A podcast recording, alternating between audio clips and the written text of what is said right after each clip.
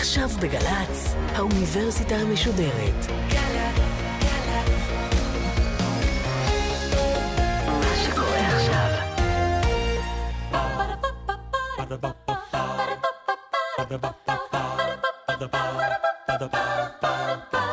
האוניברסיטה המשודרת מציגה מהים התיכון למזרח התיכון עם ליעד מודריק. והסמסטר מאבקים חברתיים. והפעם שיחה עם הפרופסור אייל גרוס מהמחלקה למשפטים באוניברסיטת בר אילן על המאבק הלהט"בי בישראל.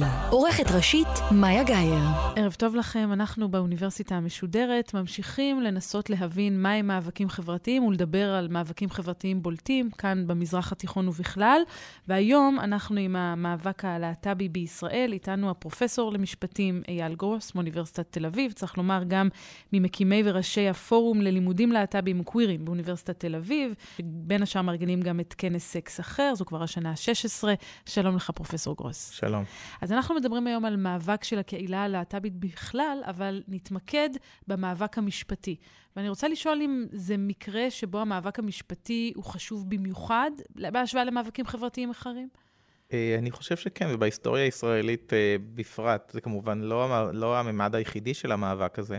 ואני חושב שבישראל אה, אפשר לומר שכמעט שהמשפט הקדים בנושא הזה את החברה. אפשר למשל להשוות לחברות אחרות, כמו ארה"ב, ששם החברה הקדימה את המשפט, אבל בישראל, כל מיני תהליכים שאפשר לחשוב למה הם קרו, אותו דבר שכמו הרבה מדינות קיבלנו ירושה מהשלטון הבריטי, החוק שאוסר משכב זכר, בוטל כבר ב-1988. וכבר ב-1992 נאסרה בחוק אה, אפליה על רקע נטייה מינית בתחום העבודה, ואחר כך זה התפרס לעוד תחומים, וב-1994 אה, בית המשפט העליון קיבל את התביעה של יונתן דנילוביץ' נגד אל על, בקשר לזכויות של דייל בחברת אל על, לקבל כרטיס טיסה במקום העבודה, שזה הטבה בעבודה. כמו שמקבל דייל שנשוי לאישה. אנחנו נעבור על כל אחד מציוני הדרך האלה אה, באופן יותר מפורט, אבל אתה אומר, קודם כל, אפשר להגיד שזה מקרה מיוחד של מאבק חברתי, שבו הזירה המשפטית היא דווקא זו שהובילה את המאבק, ולא הזירה הציבורית. זה נובע מכך שהמערכת המשפטית יותר פתוחה מהמערכת הציבורית לקהילה הלהט"בית, יותר רואה את מה שקורה בחברות אחרות בעולם, ואז מקדימה בעצם לייבא את זה כאן לישראל, כשהציבור עדיין לא מוכן לגלות פתיחות כזאת? אני חושב שהיו כל מיני גורמים. אחד מהם הוא באופן פרדוקסלי, בגלל שבישראל יש רק נישואים דתיים, אז uh, ה, בעצם כל הנושא הזה של uh, להכיר בזוגיות שהיא לא דרך הנישואים, מה ידועים בציבור, היה מאוד מעוגן במשפט שלנו. אז ברגע שבני זוג מאותו מין התחילו לבוא ולהגיד, אנחנו גרים ביחד, ואנחנו רוצים זכויות שוות כמו זוגות נשואים, אז היה מודל משפטי מאוד ברור לזה, והיה מאוד קשה להגיד להם, רגע, בעצם, למה תהיו שונים מזוג של גבר ואישה שגרים ביחד והם לא נשואים? דווקא מכיוון שאנחנו חיים במערכת או במדינה שבה הדת כל כך מושרשת לתוך המדינה, ושיש ממש במובן מסוים כפייה דתית על הדרך שבה אנחנו אמורים להתחתן, זה דווקא הקל על המאבק הלהט"בי, כי כבר נסלל המסלול לנישואים לא דתיים בלי קשר לסוגיה הזאת. לא בדיוק לנישואים, אבל להכרה בזוגיות לא, של ידועים בציבור של אנשים לא נשואים דרך המסלול הרשמי, וגם ממש של נישואי קפריסין, וזה קרה אחר כך, כאשר התחילו להיות נישואים לבני זוג מאותו מין בעולם. במדינות משונות בעולם, בני זוג מישראל נסעו לקנדה, ואז הם אמרו, במה אנחנו שונים מזוגות שהתחתנו בקפריסין? כי נכון שגם נישואים של יהודי ונוצריה, נגיד, לא מוכרים בישראל. אז אני אומר שפרדוקסלית, בגלל הנושא הזה שיש רק נישואים דתיים, בתוך המערכת המשפטית, הנורמות להכרה בזוגיות היו שהיא לא דרך ערוץ הנישואים. ונשווה את זה נגיד לארצות הברית, ששם המאבק על נישואים הוא היה במידה רבה כמעט הכל או כלום, כי לא היה מסורת של להכיר בידועים בציבור וכאלה דברים.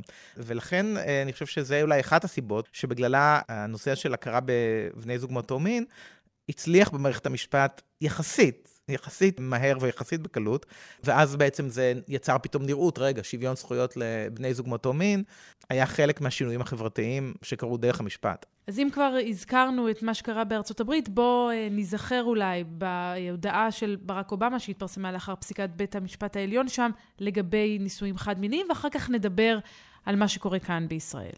This morning, the Supreme Court recognized that the Constitution guarantees marriage equality.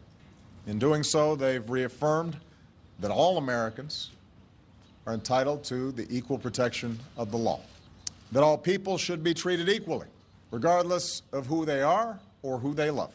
אז שמענו את uh, ברק אובמה, צריך לומר, זה קרה רק השנה, מברך על כך, הוא מדבר על זה שהפסיקה הזאת תאפשר לאנשים באשר הם לקבל יחס שווה, בלי קשר למי הם אוהבים. והמצב הזה, אתה אומר, אולי דווקא מבחינת הלגיטימציה הציבורית, שונה ממה שקורה כאן בישראל. יש דברים בישראל, הזכרת את הדת, שהופכים את החברה שלנו לייחודית ביחס שלה אל הקהילה הלהט"בית? אני חושב שהחברה שלנו היא חברה בנושא הזה פרדוקסלית. כלומר, מצד אחד היית כל ההתקדמויות שדיברנו עליהן קודם.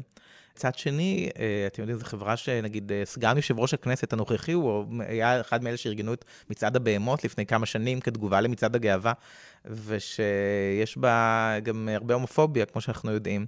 אני חושב ש, שגם עוד דבר שחשוב להדגיש, ש...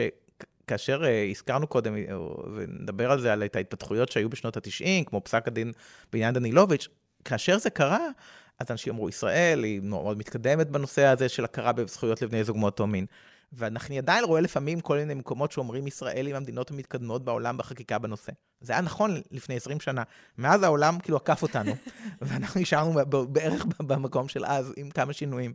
במובן הזה שכיום כמעט ויותר ויותר במדינות הדמוקרטיות, יש או נישואים לבני זוג מאותו מין, או אה, ברית זוגיות רשומה, לפחות אזרחית, שהיא דומה לנישואים מבחינת הזכויות.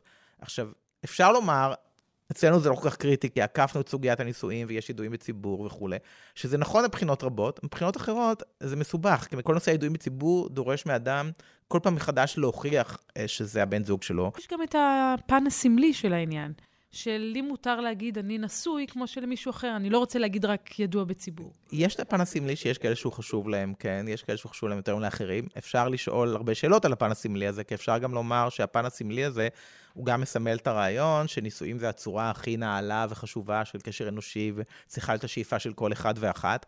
ופה אפשר לשאול האם מצד אחד המאבק לשוויון צריך להיזהר שלא בעצם לחזק אי שוויון אחר, כי אפשר לומר גם שוויון למי, למשל, בוא נחזור לדוגמה של דנילוביץ' המפורסמת. Uh, הוא קיבל כרטיס טיסה עבור הבן זוג שלו. עכשיו, נגיד שאני עובד באל על ואני רווק, או אין לי בן זוג, או יש לי חמישה בני זוג, או יש לי אפס, אז למה שאני לא אקבל כרטיס טיסה ואני כל שנה אסע עם מי שאני רוצה, או אתן אותו למי שאני רוצה? אז בגלל זה אני אומר שגם יש פה גם שאלות מעניינות, על האם uh, uh, כל המאבקים האלה לשוויון לבני זוג, הם מצד אחד שוברים את הרעיון שזוגיות זה רק גבר ואישה, את כל המבנה הפטריארכלי הזה. מצד שני, גם מחזקים את הרעיון שנגיד, כל אדם חייב להיות בזוגיות, ובוודאי כל השיח על נישואים הוא עוד יותר כזה, כי נישואים יש להם את כל העילה הזאת של הצורה האולטימטיבית של היחסים האנושיים. שזה אגב מעניין, כי באמת יש הרבה שקושרים את המאבק הלהט"בי, אולי באמת בתיאוריה קווירית ובערעור על סדרי החברה באשר הם. כן. מצד שני, אנחנו מדברים פה על מאבק להט"בי שאומר, אנחנו רוצים להיות חלק מהסדר החברתי הקיים, לא לערער אותו. אז יש פה, אני חושב, מתח מובנה למאבק הזה. כלומר, כמובן, יש כאלה שלא מעניין אותם לערער על הסדר, אבל מי שחושבים שלמשל, שבאמת המחשבה הקווירית צמחה כאילו מתוך uh, פוליטיקה להט"בית, אבל אמרה, רק שנייה, הבעיה בכל הסדר החברתי שבנוי על איזשהו היררכיות.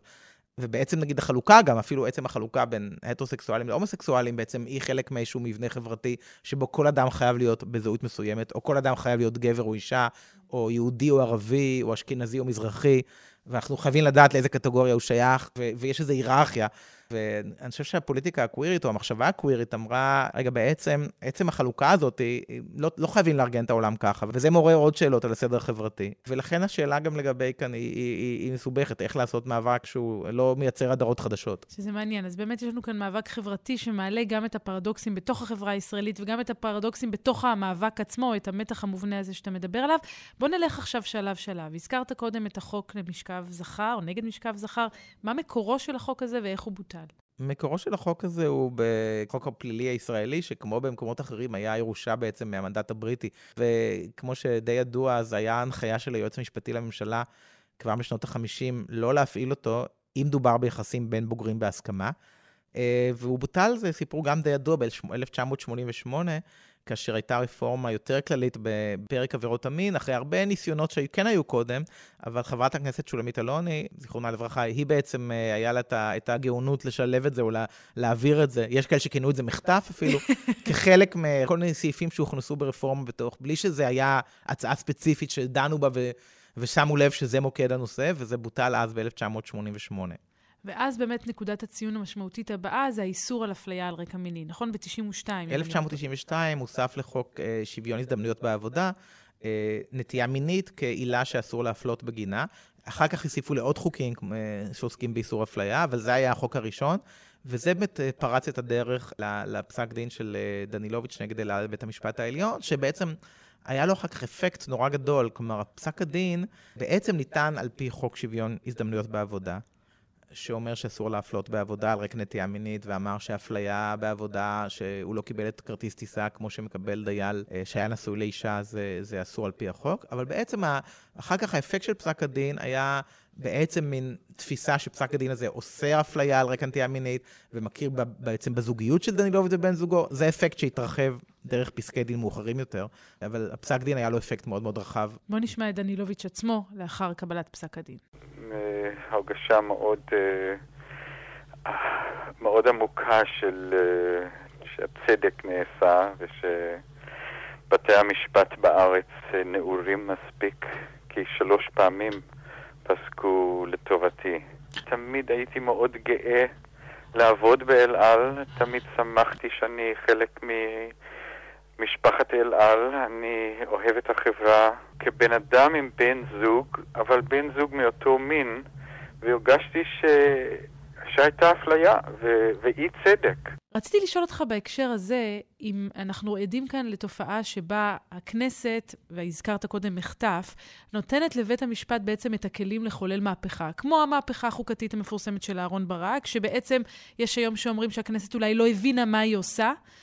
או שפה דווקא הכנסת היא זאת שהובילה את המאבק הזה, או הובילה את, את פריצת הדרך בצורה מודעת. אם אתה מנסה לשים את האצבע על מי זה שבעצם בסופו של דבר הוביל למהפכה הזו ביחס החוקי אל הקהילה הלהט"בית, זו הכנסת, זה בית המשפט העליון. זה לא הכנסת וזה לא בית המשפט העליון, זה האנשים והפעילים והעורכי דין שייצגו אותם, והפעילים ש, שלקחו את התיקים האלה ובנו את האסטרטגיה המשפטית.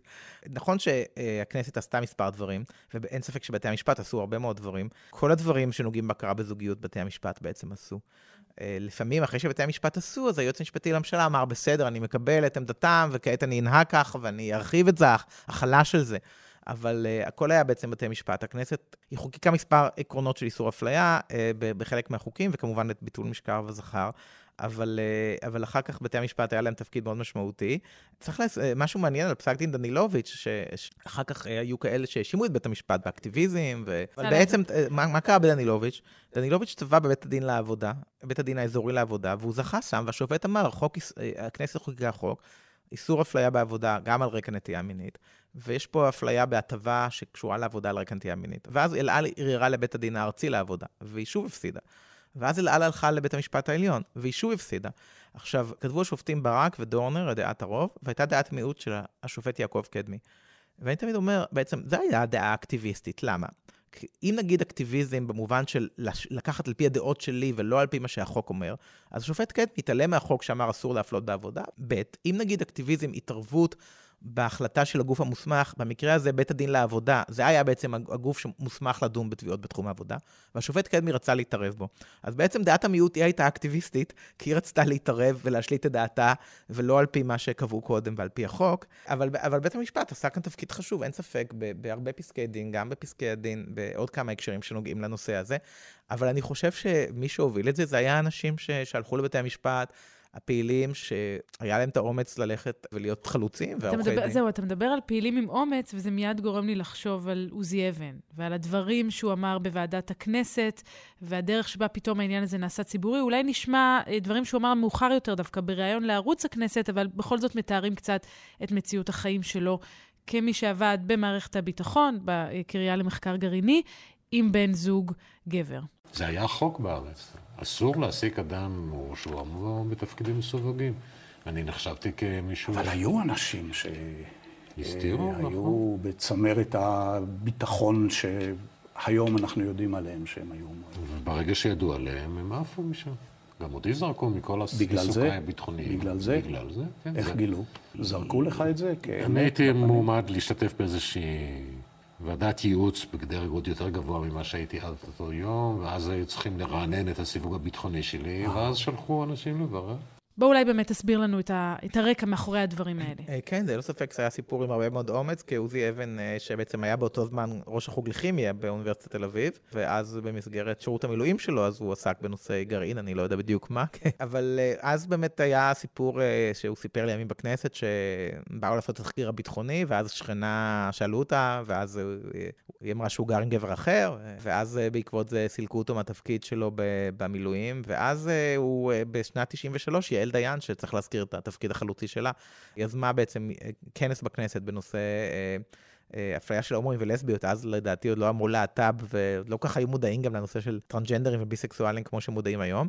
ו- ובכנס הזה אה, היו מספר דוברים, וביניהם עוזי אבן שסיפר את הסיפור הזה, ובעקבות באמת שהוא סיפר את הסיפור הזה, אז אה, יצחק רבין, שהיה אז ראש הממשלה ושר הביטחון, בעצם יזם אה, שינוי ושינוי את אה, הוראות הצבא, וקבעו הם שאין להפלות בשירות הצבאי על רקע נטייה מינית.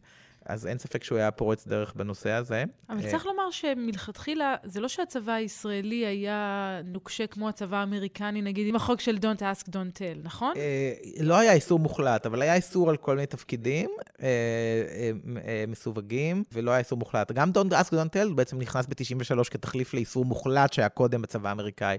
אבל אם כי לא היה איסור מוחלט, אבל אני חושב שצריך לזכור גם שבין היתר החברה הישראלית עד סוף שנות ה-80, תחילת שנות ה-90, הייתה חברה מאוד ארונית, ואני לא חושב שאנשים ממש הרגישו נוח, כלומר, לצאת מהארון בצבא. אז אפשר להגיד שהיה מין Don't ask, don't tell בפועל, אבל גם היה איסור אה, מפורש אה, על תפקידים בעלי סיווג ביטחוני, ואז אה, אה, באמת אה, עוזי אבן, אה, באמת הסיפור שהוא סיפר, הביא לשינוי של זה ולשינוי של הפקודות של הצבא בנושא הזה. וההופעה שלו אז בכנסת הייתה, אני חושב, גם נקודת ציון. צריך להגיד, לצד הדברים המשפטיים, אין ספק, זו הייתה נקודת ציון מאוד חשובה מבחינת נראות, מבחינת אה, אדם שמגיע כאילו מהממסד ו- ואומר את הדברים האלה. והנקודה הבאה שאתה, נגיד, מצייר בסיפור הזה של ההתקדמות אה, בחקיקה המשפטית או בפסיקה המשפטית, זה מה? זה אדיר שטיינר? זה... אדיר שטיינר, התהליכים שלו התנהלו, כל הדברים האלה קרו די במקביל. כלומר, ב-93, שעוזי אבן הופיע בכנסת, אז, אז כבר התביעה של יונתן דנילוביץ' כבר התנהלה, ובמקביל היה את הסיפור של אדיר שטיינר, שגם כשהיה קשור, שזה בעצם שילוב של גם סיפור הזוגיות וגם הצבא, שהיה לו בן זוג שהיה אה, אלוף משנה, אה, דורון מייזל, בחיל הרפואה. ונפטר מסרטן, אה, ושאז אה, בעצם היה כל מיני שאלות של התגמולים אה, שמקבלים בני משפחה של אדם שנפטר בזמן שירותו הצבאי, וגם השתתפות בטקסי הזיכרון, והוא ניהל כמה מאבקים משפטיים מאוד מתוקשרים בזמנו, ש... כמה הליכים משפטיים סביב כמה, חלק מהזכויות, שבסוף הוא זכה בהכרה אחרי תהליכים די ממושכים. אז זה גם היה נקודה חשובה עם הרבה נראות, וצריך גם להגיד, וזה קשור לשאלה שדיברנו קודם על... הסדר החברתי, אז שכמובן גם כאן היה בעצם מה מנרמל יותר בחברה הישראלית מאשר הצבא. והנה, שניהם נלחמו על, ה, על הזכויות בהקשר של השירות הצבאי, שזה כמובן מאוד חשוב, אם כי מיד אתה צריך לשאול, במידה למשל שאתה, הנרמול מגיע דרך זה, את מי זה משאיר בחוץ. את מי שלא משרת בצבא, אתה, אז גם אתה מחזק את הרעיון הזה מבחינה מסוימת. אני רוצה לשאול אותך, עד עכשיו דיברנו על מאבקים אישיים, שיש להם כמובן משמעות ציבורית גדולה, אבל היו גם מאבקים שהם מלכתחילה בזירה הציבורית, כמו למשל הבית הפתוח אה, בירושלים, והזכות של הארגון הזה לקבל מימון כן. עירוני. זה, זה מאבק ש, שהתנהל אה, בבית הפתוח בירושלים, שזה ארגון קהילתי להט"בי בירושלים. המאבק שלו על הזכות לאימון עירוני היה מאוד חשוב. גם המאבק על קיום מצעדי הגאווה בירושלים ואני, בית הפתוח, אה, יש כמה וכמה פסקי דין של בית המשפט העליון שנוגעים בו, והפסק דין שבו אה, הוא עסק בזכות למימון הוא פסק דין מאוד חשוב, כי בו בית המשפט העליון מאוד מאוד הדגיש את הסוגיה של אה, שעיקרון השוויון ואיסור האפליה על רקע נטייה מינית, הוא הפך לעיקרון כללי במשפט הישראלי. אם מדברים על מאבקים ציבוריים, אני רוצה גם לציין, כי דילגנו, קפצנו לבית הפתוח והמאבקים האלה יותר מאוחר, שבשנת 1998 קרו שני דברים מאוד חשובים. אחד מהם זה שנבחרה לראשונה נבחרת אה, ציבור מהקהילה הלהט"בית, אה, מיכל עדן, אה, מועצת העיר תל אביב. הייתה אומנם בשנות ה-70 מרשה פרידמן ברץ ההיסטורית, אבל היא יצאה מהארון רק אחרי שהיא סיימה להיות בכנסת. אבל מיכל עדן הראשונה שנבחרה ככזאת, וזה היה, אני חושב, מאוד חשוב. ובאותה שנה בדיוק, 1998, דנה אינטרנשיונל זכתה באירוויזיון, ואני חושב שזה אחת הנקודות החשובות ביותר. שאיננה משפטית, בנראות וגם בהרחבה של ההבנה של הסוגיות של מגדר ומיניות, ואין ספק שדנה היא, עם האומץ שלה וה, והעמדה שהיא לקחה, אה, והזכייה שלה באירוויזיון, זה נקודת ציון מאוד מאוד חשובה בסיפור הזה. וגם, ואולי באמת בנקודה הזו, זה גם, אם לחזור לדברים שאמרת קודם, מעלה את המודעות אה, לטרנסג'נדרים ולביסקסואלים, והקהילה, או לפחות ההבנה של הציבור, את הקהילה מתרחבת. אבל אם באמת אנחנו מדברים על הבית הפתוח, בואו נשמע את יונתן גר, אז ראש הארגון, ואחר כך נדבר על ההחלטה עצמה. מדובר בפסיקה היסטורית שדורשת לראות בקהילה הגאה באשר היא, בכל מקום בארץ, מגזר. וקובעת שכפי שכל מגזר אחר באוכלוסייה, אה, אם זה דתיים, נשים, תושבי מזרח ירושלים, כל החתך גיאוגרפי או דמוגרפי זכאי לחלקו השווה אה, מהקופה העירונית. בוא ספר לנו את הפרטים. מה בעצם היה שם ולמה זה כל כך משמעותי? בעצם היה אה, שניות של הבית הפתוח לקבל תקציב מעיריית ירושלים במסגרת תמיכות שלהם בארגונים. ובקשות האלה רובן סורבו, ובין היתר, למשל, הם בקריטריונים, הם קבעו שזה ארגון שפועל באזור גיאוגרפי מסוים. אה, ובעצם הבית הפתוח פנה לבית המשפט, זה הגיע עד לבית המשפט העליון, ובית המשפט העליון קבע שהקריטריונים שעיריית ירושלים קבעה בעצם היו מפלים, והוא גם קבע על סמך התבטאויות שונות שאפשר לראות שהייתה מטרה להפלות, למרות שלא חייבים להראות מטרה להפלות כדי להראות אפליה, מספיק להראות תוצאה. אבל הוא בעצם דיבר על כך שאפשר היה לראות ש, שרצו להפלות אותם ושהפלו אותם בפועל, ושהקריטריונים שנקבעו היו כאלה שבעצם הדירו את הבית הפתוח, והיה בעיה אפילו בעצם הקריטריונים שעיריית ירושלים קבעה למתן תמיכות. ולכן הוא קבע שהיה פסול בכך שעירייה זכאית להחליט לא לתת תמיכות או כן לתת תמיכות לארגונים, אבל אם היא מחלקת תמיכות, היא צריכה לתת על בסיס שוויוני. ושאי מתן התמיכה לבית הפתוח, להבדיל מכל מיני ארגונים חברתיים וקהילתיים אחרים בירושלים, הייתה אפליה, לא הייתה לה הצדקה, זה לא נעשה על בסיס שוויוני, ולכן שצריך לתת להם תמיכה. ובאותו פסק דין, הוא פסק דין מאוד חשוב, כי בית המשפט העליון הדגיש בו, הוא באמת אולי השלמת התהליך שדיברנו עליו, שהתחיל אה, עם פסק דין דנילוביץ', כי בית המשפט העליון אמר, העיקרון של איסור אפליה על רקע נטייה מינית הוא עיקרון יסודי במשפט החוקתי שלנו, זה אחת העילות, כמו שיש איסור אפליה על לאום ודת, אה, זה אחת ממה שנקראות העילות החשודות, כלומר, כשאנחנו רואים יחס שונה על הרקע הזה, אנחנו נדק לנו נורה אדומה, ואנחנו חושדים, כי אנחנו יודעים שזה מסוג העילות שהרבה פעמים מפלים לאורן, וזה חשיבות פסק הדין. ואם אנחנו מדברים על אפליה מן הסוג הזה, ובפרט בירושלים, אז גם מצעדי הגאווה שהפכו להיות מאבקים בפני עצמם, הזכות לקיים אותם, אם אפשר לקיים אותם, גם מול המשטרה, גם זה משהו שאתה מייחס אה, לו חשיבות בתהליך הזה? אה, בהחלט, גם על זה היו מאבקים, כידוע, בירושלים מאוד גדולים על, על קיום מצעדי הגאווה בירושלים, היו מאבקים אה, ציבוריים, היו גם מאבקים משפטיים, ואני חושב שכיום אולי זה כבר נראה כמעט היסטוריה, אבל צריך לזכור שלפני עשר שנים, שהתנהל המאבק נגד מצעדי הגאווה בירושלים, הרבה אנשים, אפילו שהם יגידו שהם בדרך כלל בעד זכויות להט"ב, אמרו למה לעשות את זה בירושלים, למה דווקא בירושלים. ואני חושב שזה אמירה, אמירות בעייתיות, כי צריך לזכור שיש אנשים להט"בים שחיים בכל עיר במדינה, וזאת בירת המדינה, היא לא שייכת לקבוצה מסוימת בלבד. וכמו שיש אנשים שרוצים אה, לעשות מצעד בחיפה, או כיום יש גם באשדוד, או בכל מיני, באילת, אז, אז יש אנשים שגם רוצים בירושלים. וכיום זה כבר מתקיים אה, באופן רגיל, אם כי למרבה הצער, אה, כמו שאנחנו יודעים, השנה זה היה פעם שנייה שזה הובא באלימות. והשנה האלימות הזו הובילה גם כמובן ברצח, לרצח. כן. אבל אני רוצה דווקא לקחת, אנחנו קרובים לסיום, ולדבר אולי על הפן האופטימי יותר של הדבר הזה, כי היום מצעדי הגאווה והפתיחות הישראלית כלפי הקהילה מחכבים בשידורי אפילו ההסברה של מדינת ישראל ברחבי העולם, כי ישראל מציגה את עצמה כמדינה מאוד ליברלית, אולי נשמע ואז נדבר על זה. Do I think if homosexuality is legal in Israel? Thinking of how the Middle East is perceived, I would say no. I don't know, what do people think of Israel? That we ride camels? Desert, religious. People here are much more liberal, much more pluralist. The Israeli military is, is known for many things around the world, but it's not known that uh, it's very supportive for gay people. Nowadays, Tel Aviv is so open. אז נראה שהגענו לחזון אחרית הימים. Uh, אני חושב שזה תהיה מוזר לומר את זה, שאנחנו רק כמה חודשים אחרי הרצח במצעד הגאווה בירושלים, ורק חמש שנים אחרי הרצח בבר נוער בתל אביב, uh, שאנחנו, הזכירו לנו, אם מישהו שכח, שיש עדיין הומופוביה אלימה בישראל. כן, אבל, יש, אבל רגע, אתה צודק. אבל מצד שני, זה שישראל מתגאה בהיותה מדינה סובלנית, בזה שהיא מניפה את הדגל הגאה הזה, זה הישג שנדמה לי שלפני 20-30 שנה אנשים לא היו חולמים עליו, או שאני טועה. אה, אני חושב שיש, אה, אה, צריך לראות את האופטימית בשינויים שקרו, אבל גם צריך להיות מוטרד מתהליכי הניכוס שקורים כאן, מכיוון שצריך לזכור, הרי זה לא שהממשלה פועלת למען קידום זכויות להט"ב, כמעט ולא, יש פה ושם דברים נקודתיים. אמרנו שכמעט כל השינויים באו בשנים האחרונות מבית המשפט, וחלק מהאבסורד זה שבאה הממשלה, למשל על רישום של הכרה של נישואים של בני זוג מאותו מין, שנערכו בחו"ל. אז היה את הפסק דין על הנישואים שנערכו בקנדה. באה המדינה, הממשלה לבית המשפט ואומרת לא. כלומר, בהתחלה אנשים פונים לשר הפנים, אומרים, אנחנו לא נרשום אתכם. הולכים לבג"ץ, באה המדינה לבג"ץ ואומרת לא. אנחנו ממש בשום פנים אסור לקבל את העתירה הזאת, כי אנחנו לא מכירים בנישואים של בני זוג מאותו מין. בג"ץ פוסק, כן, צריך לרשום אותם, וכבר למחרת משרד החוץ מנפנף בזה, ואומר, אנחנו כל כך נאורים, אנחנו מכירים בנישואים של בני זוג מאותו מין שנערכו בחו"ל. אז יש לי כמה שאלות. שאלה ראשונה, אם אנחנו כל כך נאורים, למה היה צריך לחכות לפסיקה? למה לא אמרתם מלכתחילה, ממשלת ישראל, אנחנו כל כך בעד זה?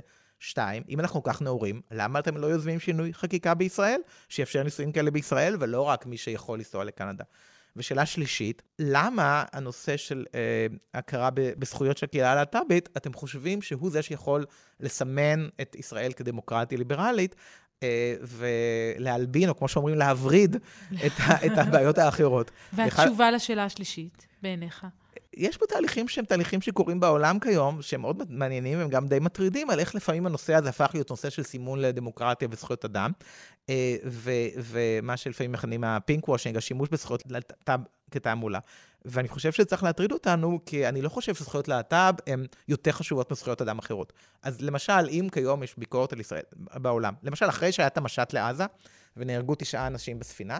נתניהו אמר, אה, ארגוני זכויות אדם, למה אתם באים אלינו? תלכו לעזה, תלכו לאיראן, תלכו למקומות שבהם אין זכויות להומואים, אצלנו יש מצעדי גאווה להומואים.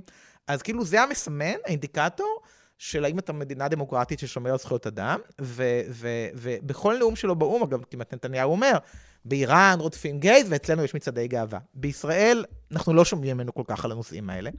ו- והשאלה היא האם הזכויות ללהט"ב זה בעצם בגלל שיש לנו תפיסה כללית ספציפית של דמוקרטיה, שוויון וזכויות אדם, או שמא כי מעניין אותנו רק הנושא הזה. אז מה, בעיניך זה עלה תאנה שקל אולי להתכסות בו? כי עלה תאנה שנכפה בעצם על המדינה. המדינה לא הובילה את המאבק, אלא הוא נכפה עליה דרך העותרים, ב... וזה, ואז היא מנכסת נכון. אותו, משתמשת בו כדי כן. לכסות על ערוותה בנושאים אחרים. כן, עכשיו צריך להיזהר, זה לא תיאוריות קונספירציה שהמדינה המציאה את זכויות להט"ב כדי שהיא תוכל, לפעמים מכריחים את זה ככה, ברור שזה לא, זה לא, זה, זה שטות מוחלטת, אף אחד לא חושב שהמדינה המציאה את זכויות להט"ב או קידמה אותם כדי שהיא תוכל להתהדר בזה, לא. המדינה אבל נכסה אותם לשימוש לתעמולה, להגיד, הנה, אנחנו דמוקרטיה נאורה, למה מבקרים אותנו בעולם, מה רוצים מאיתנו? אז אם מנסים להגיד, לא, אנחנו בכל זאת דמוקרטיה דרך זה, וזה נשאר הנושא האחרון שאפשר לנפנף בו כדי להראות כמה אנחנו דמוקרטיה נאורה, יש כאן תהליך של ניכוס, של מאבקים שאנשים עשו אותם, כי היה אכפת להם מזכויות אדם ודמוקרטיה, לטובת התעמולה. עכשיו, ברור שיש אנשים שגם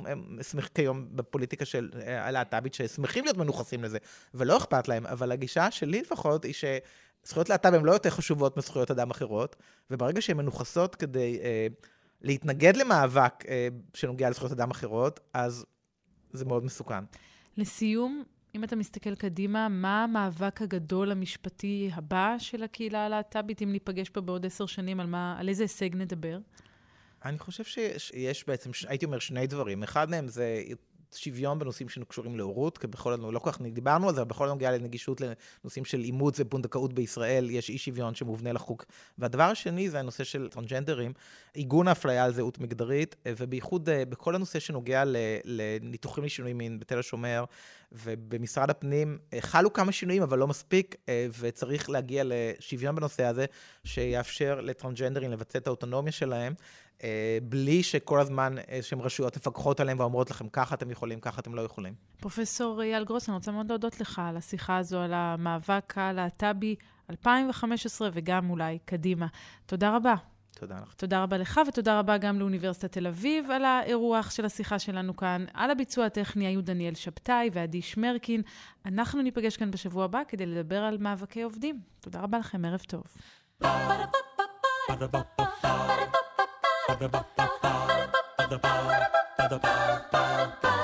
האוניברסיטה המשודרת מהים התיכון למזרח התיכון. ליעד מודריק שוחחה עם הפרופסור אייל גרוס מהמחלקה למשפטים באוניברסיטת בר אילן על המאבק הלהט"בי בישראל.